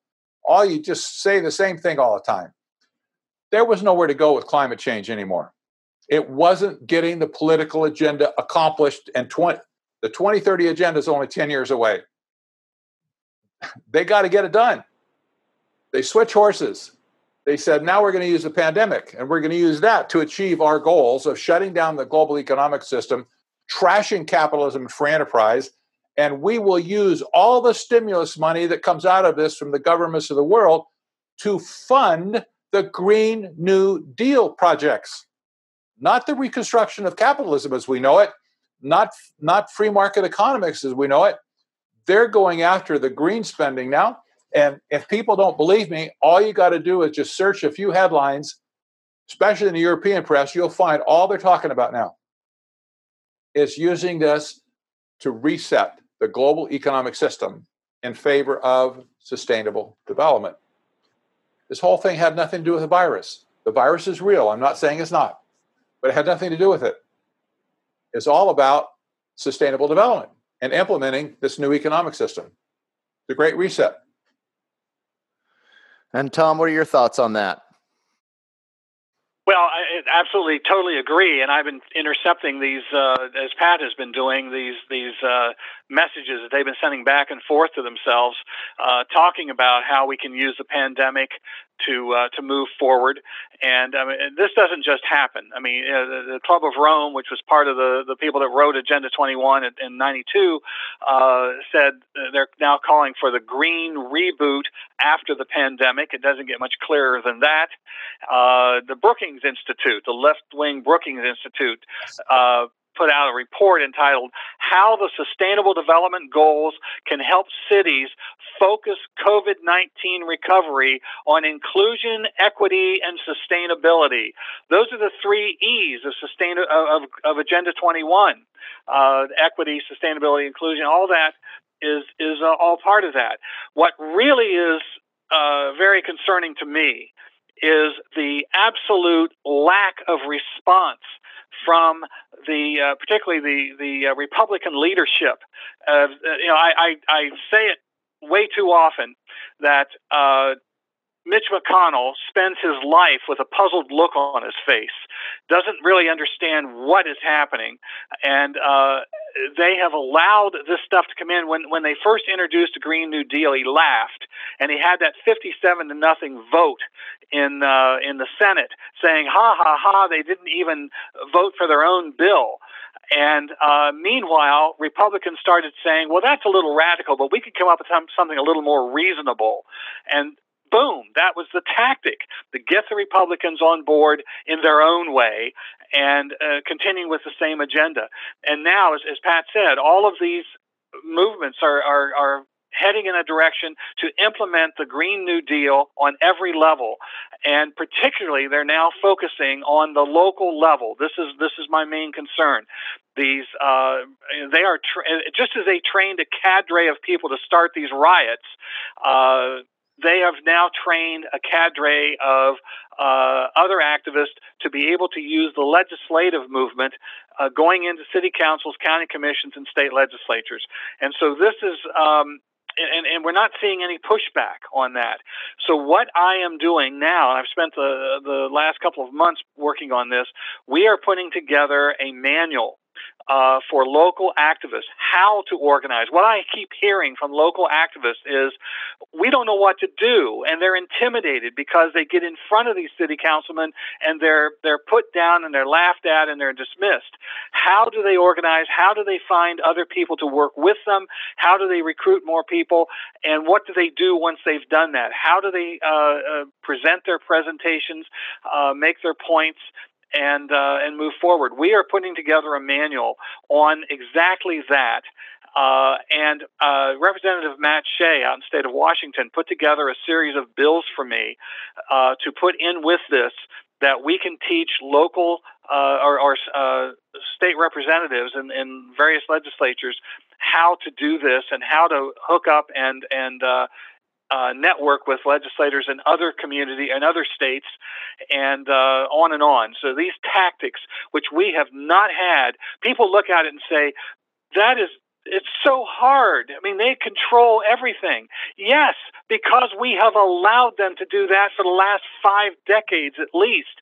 We have to lay that groundwork and teach how to stand up to them. It's not going to be overnight. One of the major problems with our side is we will go to a meeting, maybe even get a hundred people there all riled up about something, and we go in and try to do something about it, and the other side ignores us and everybody goes home and says, Well, that didn't work.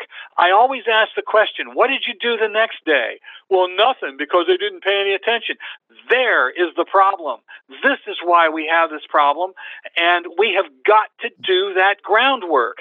But we're going to start these uh, webinars and, and teach this and get this manual together and get it out to activists and begin to help people understand how to fight back so we can stand up to these people on the local level. And what I'm saying to people is make your own community a freedom pod where you have stood up for private property rights, you have stood up for free enterprise as small business owners, you have stood up for your right to speak out. If your community, then you can create a freedom pod of that community and that can move to the next and to the next.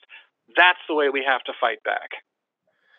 Yeah, it's so difficult to find solutions. I mean, even the local activism that I've done, it's amazing how many meetings you go to and then hours and hours worth of work and of course you're not getting paid. And this is the challenging is the most challenging part of it is that we're going up against organizations that are getting paid millions and sometimes hundreds of millions of dollars uh, and to to they're so they're these uh, astroturfed organizations that seem like they're grassroots, but they're actually getting paid by these corporate and elite interests. Uh, and for us to do this work on the ground, man, it's it is challenging to be able to go and and fight against this, especially with the corporate media of course, that uh, is just not actually presenting the truth, and you don't get an opportunity to get there and present the truth because they're having conversations uh, with other technocrats, um, promoting all the same thing as a unified front. So, I, I mean, I just personally understand the challenge, and I and I thank you for those efforts to educate grassroots people about how to do it more effectively. Patrick, you talked about this concept of misprision in your book. And I thought that was interesting that you can actually sue people if you can discover that they're not following uh, the the system of law or not adhering to the Constitution. You can actually you know you can actually kind of threaten them because i think we have to we do have to use these legal tools to push a little bit harder i don't think we can go to these meetings uh, and have that kind of effect can you describe um, what that is for the audience well, I can. the The legal document uh, that you're referring to, misprision of treason, um, is not, is not a, a, legal principle that has uh, had great success. I have to say, uh, over the decades, but it is uh, it is on the books and it is a legitimate tactic to use. Mm-hmm. And basically, what it says is when you when you uh, issue a misprision of treason to uh, a public official, you have to declare what you're what you're issuing for? What's the act? What's the action that they're doing that you think is wrong? And the idea is, um, it may not be wrong now what you're doing, but we believe it's unconstitutional or it's illegal. And if we prove, or if the law changes, or if we prove that what you're doing is illegal, we will come after you personally and we will sue you personally for what you have done. And this is kind of a maybe just a retroactive thing, but you can kind of understand, for instance, if, if somebody is uh, a, a burglar, he robbed a house. Nobody saw him, he didn't get caught, but he robbed the house. And all the neighbors know he, you know, what house he robbed. But they can't prove it, they can't touch him because there was no pictures, you know, whatever, of him robbing the house, but they were pretty sure it was him. That's the kind of situation where you would issue a misprision of treason, not to a burglar, but you know, somebody you believe has done wrong just putting them on notice. We think you did it. We're pretty sure you did it. You know, your actions prove you did it. And if we prove you did it, we're coming after you. And that's all it is. And it does put a measure of fear into the people that receive it because you're saying to them, and public office could be a city councilman or a county commissioner, whatever, you're saying to them, we're going to hold you accountable for what you're doing. Don't think that you're going to skate through this and not, not be accountable we will hold you accountable and we'll come back at, at any time in the future as a result of this and we will sue you personally for your actions and uh, this kind of thing may not have a legal impact right away but it'll make them think the next time they pull off some underhanded thing yeah, I mean that's just it. It's like even some kind of uh, some kind of social pressure or some you know social slash legal pressure that can say, look, you know, you're pushing and we're we're pushing too. I mean, we've got to um, we've got to be able to think about it in terms of tactics. Um, Tom, I think uh, just if you have anything else to add to this, I think the activism on the local level is is spot on um, because this the local level seems to be where you know they're coming in and trying to make these changes. Um, going to these meetings, applying these tactics. Uh, any other advice as to what what we could do? Well, as I said, we're we're working on uh, you know trying to get this training together uh, to help people so they can stand up and and uh, you know be feel secure in in uh, taking action because I understand you know that, that that's very intimidating. Uh, let me just say this. Um, as I said, we're going to we're putting this manual together, and what Pat was just talking about is also part of that. And uh, so we're you know the legal side of it, the legislative side of it, the uh, uh, activism just right there in front of your city councilman. Uh, uh, I would just ask people if they would go into my website at AmericanPolicy.org and uh, just put their name on our email list if they're interested in this. And as soon as we are ready to start these webinars, we'll start announcing it from there. So you'll you'll learn about it and you'll get that. And uh, so just go to AmericanPolicy.org and get that. Um, and I've got you know. Uh, a couple of books that I've written on this. My latest book, Sustainable Development, uh, the uh, War on Free Enterprise, Private Property, and Individuals is the subtitle. Sustain, or actually, it's called Sustainable, and uh, uh, this has all the history. A lot of what we've talked about today, uh, a lot of the history of the players, and some things about what to do about it. And I wrote it as a manual for local activists to use, and I'm getting very, very good feedback to that. So uh, uh, you know, that's those are just some things people can do to to begin to build and, and start to organize. Sounds good. And Patrick, do you have any other uh, thoughts on solutions here? I would encourage people to go to citizensforfreespeech.org and uh, become a member. It doesn't cost anything, but uh, we're actively not only fighting censorship, but we're also defending the First Amendment and all of its uh, facets. Um, you've got religion, you've got free speech, you've got uh, freedom, freedom of the press, the right to assemble peaceably, the right to redress government. Uh, all of these things are under full full court attack right now. So uh, we're we're scrambling to, um, you know, to get people together, a body of people together that are willing to stand with us and and move forward with some clout uh, for, unfortunately, today, one person can't go out and do anything. We need to be together. We need to be unified as, as a group. And uh, that's what we're trying to do as Citizens for Free Speech. So I, I encourage people to just go sign up, put your name on the put your name on the line, say, "Yep, I'm I'm for maintaining the First Amendment, and I am for restoring our civil liberties to America right now. They're being trashed. Everybody knows that. But uh, this is the purpose of creating uh, Citizens for Free Speech in the first place and we will, by the way, be working with Tom. We already are, but um, but this is this is such an important issue. This this ability to communicate and stuff, and it's being ripped away from us uh, on every level, not only the government level, but you know, social media, and Google, and you know, we're we're being trashed all over the place. We need to stop it. We just need to stop it. Only people can do this. I put no trust whatsoever in any political leadership that Democrats have been complicit in this from day one, but so have Republicans. This may I could I could hop up and down on this.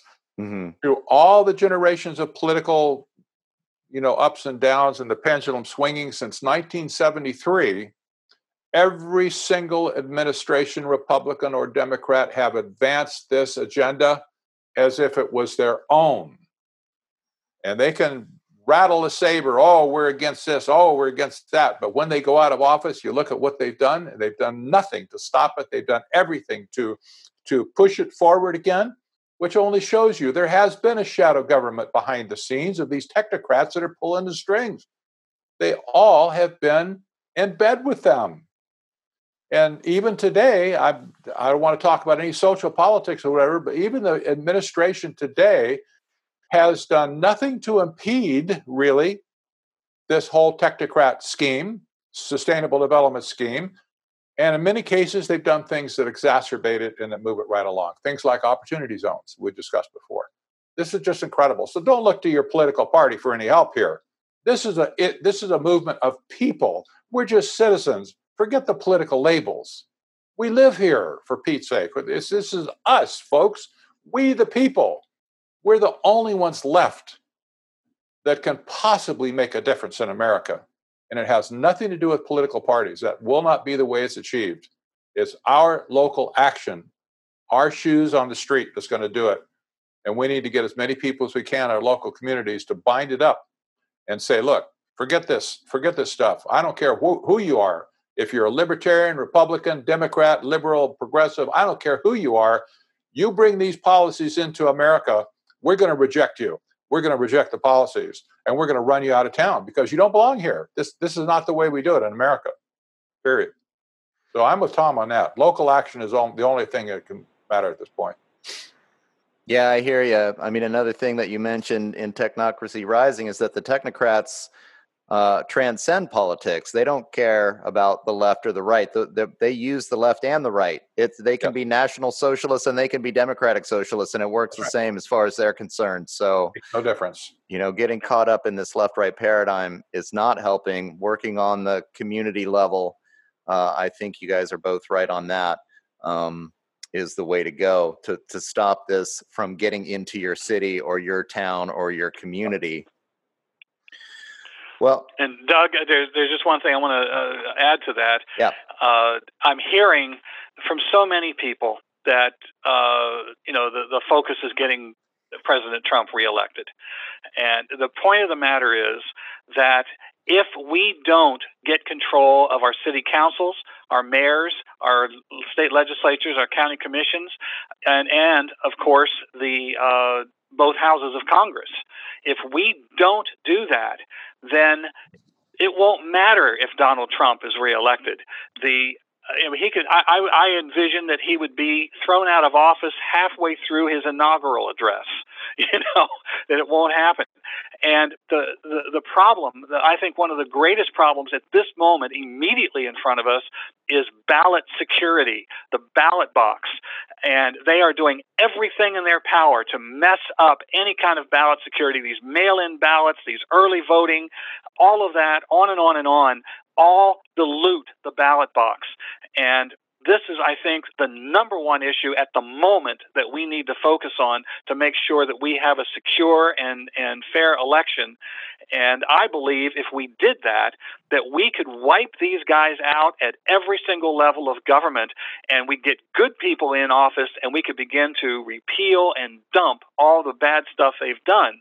I think the I think the majority of the country is ready for that, but I believe this election is going to be absolutely stolen unless we make it a major issue to secure the ballot box. Well, very good, Tom. Uh, it looks like we're probably out of time here. Time to wrap it up. Is uh, AmericanPolicy.org? That's where people can reach you. Any any other uh, any other place where they can go to get information? Anything else you want to say? Well, that's the main thing. It's our, our group's American Policy Center and our website, AmericanPolicy.org. We've got a huge archive of articles on there with all these these issues from years that we've been doing this. Uh, and I mentioned my book, Sustainable, but also uh, there are several other tools on there that we've created uh, to help people. There's a small booklet that you can actually download for free called Agenda 21 and How to Stop It, and we just updated that. And uh, so, you know, go in there. I think you'll find a plethora of information uh, to help you out and, and get up on these issues. But we have got to get organized and, and get active uh, and stand up against this stuff. And uh, if we don't, as Pat said, you know, it's uh, uh, we're it. That's all there is. And uh, so I encourage everyone get on there, sign up for our webs or, or for our um, email, and then you'll know when we're ready to start these webinars. And on one of those webinars, Pat's going to be on there as well. So, uh, you know, we're we're working on it. It'll be just a couple of weeks. All right, sounds great, Tom, and thank you so much for your work. Really appreciate what you're doing. It's uh, it's definitely feels like an uphill battle sometimes, but if we don't do mm. it, then we know where we're going. So, um, yep.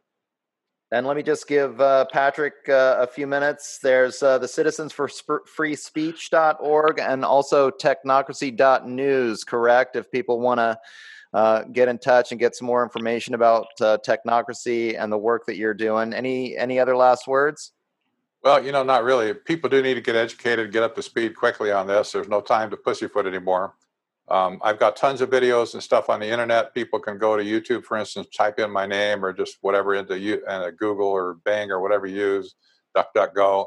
Type in Patrick Wood. You'll find a lot of stuff uh, that you can, you know, catch up on. And uh, Technocracy.news has a just a bucket load of uh, articles and information and stuff that will help people understand. There's no excuse for not learning today. There, the material is out there. It just takes a little effort, but uh, you know, uh, go to technocracy.news, check it out, get on the mailing list, start diving into the topic and stuff, and um, maybe buy me all my books and stuff. By the way, are available on Amazon as well. So there's Kindle version, there's audiobook version on my latest book. Uh, there's there's really no excuse for people not kind of getting into this learning. You know, hey, how do you want to learn? I got it. I got you covered. Go right. I know this is the key, getting people to uh, to to at least you know absorb some of this information. It's not going to be presented on the corporate media, and uh, you know, getting some exposure, get outside of your comfort zone, learn something new, figure it out, and then decide for yourself what you think. But uh, you know, I think historically we've seen what happens when really controlling systems come down on the rest of us. So uh, hopefully, we've convinced a, a few a few more people today to uh, come down on the side of freedom of choice uh, and to live in uh, communities and cities and a society based on uh, freedom of action and uh, not allowing these controlling elite to use ideas like scientism and technocracy to really enter into our lives and start making these choices for us. So. Uh, I want to. I really want to thank both of you guys for being on here. This was a great conversation. Can't wait to get this one out. Uh, it should take me just a couple days to get the uh, editing done, and we'll have this uh, out on the internet as soon as possible. And uh, thank everyone who's been listening to this, everyone who gets it when it gets out there. Uh, really valuable information. Really appreciate everyone who's taken the time to uh, learn a little bit about technocracy, Agenda 21, and the rollout that's going on right now. So uh, thanks again, and you all have a great day. Take care. Thanks a lot. Well, all right, people. Uh, another great conversation I've had. I'm enjoying doing these roundtable discussions. Uh, I thought uh, Tom DeWeese and Patrick Wood were really on fire, got them going about UN uh, Agenda 21 and uh, the technocratic takeover that seems to be really happening right before our very eyes with the coronavirus that's going on and uh, everything that's being imposed on us uh, in undemocratic ways. I think the conversation, especially about scientism, I really enjoyed with Patrick and uh, listening to Tom discuss these anti democratic processes, these ways that uh, the uh, elite classes and their public private partnerships have been able to circumvent the Constitution and the legislative process uh, by just going behind closed doors and having these conversations with local municipalities, um, providing all the grants and the funding and the planning. And then just basically implementing these uh, these agendas without real open transparency and without real uh, involvement uh, on that legislative level. So some really good stuff. Uh, I want to apologize for the technical difficulties that we had with Tom. I was able to take uh, a lot of that out with the editing. I think it worked out pretty well, and I'm really glad that we got him back at the end. So, uh, the conclusion, we were able to kind of finish things up in a good way with that. Uh, I wanted to let everybody know that uh, Transparent Media Truth is starting to have a Q&A with uh, Dr. Andy Kaufman. we've had him on a couple of episodes now, and he's willing to come back uh, maybe with another guest or a variety of different guests and do a, a, little bit of a series of question and answer. So if you have a question uh, for Dr. Kaufman on medical issues, uh, if you're familiar with his stuff, or you can check out uh, some of the previous roundtables with him included, find out about him. Uh, if you have a question for him, then uh, please think about sending an email to transparentmediatruth at gmail.com. We're going to compile a list, and then uh, we're going to start to be able to give some of these questions to uh, Andy and Andy and a guest and have conversations about them. So if you have questions, uh, please go ahead and send an email to transparentmediatruth at gmail.com and we'll get that started. It's a new project. It should be pretty fun. Uh, also, if you have any ideas uh, for other guests that we could have or other pairings that you'd like to see, uh, go ahead and shoot an email our way. So, hope you enjoyed the show. Uh, I know I did. You can remember you can find my stuff at uh, www.theshiftnow.com. My podcast is called The Shift with Doug McKenty. Uh, I'm on YouTube and Facebook and on Twitter at D McKenty, uh, or you can find me on Patreon as well at The Shift with Doug McKenty. So thanks again for checking us out, and uh, we hope you uh, like the YouTube channel and like the stuff, and uh, keep on participating in what we got going here. We're a, a young production company. Uh, but we've already had some great guests and some great conversation. So, again, I really appreciate you for listening and hope you'll stay involved. All right, take care.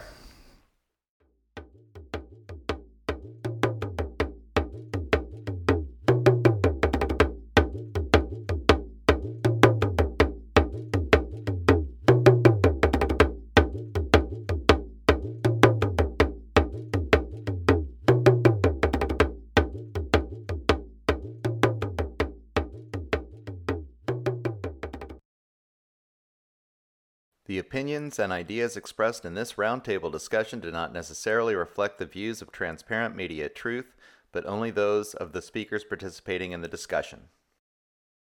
Under the copyright disclaimer within Section 107 of the Copyright Act of 1976, allowances are made for fair use of public content for purposes such as criticism, comment, news reporting, teaching, scholarship, and research.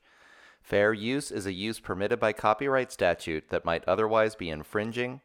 Nonprofit, educational, or personal use tips the balance in favor of fair use.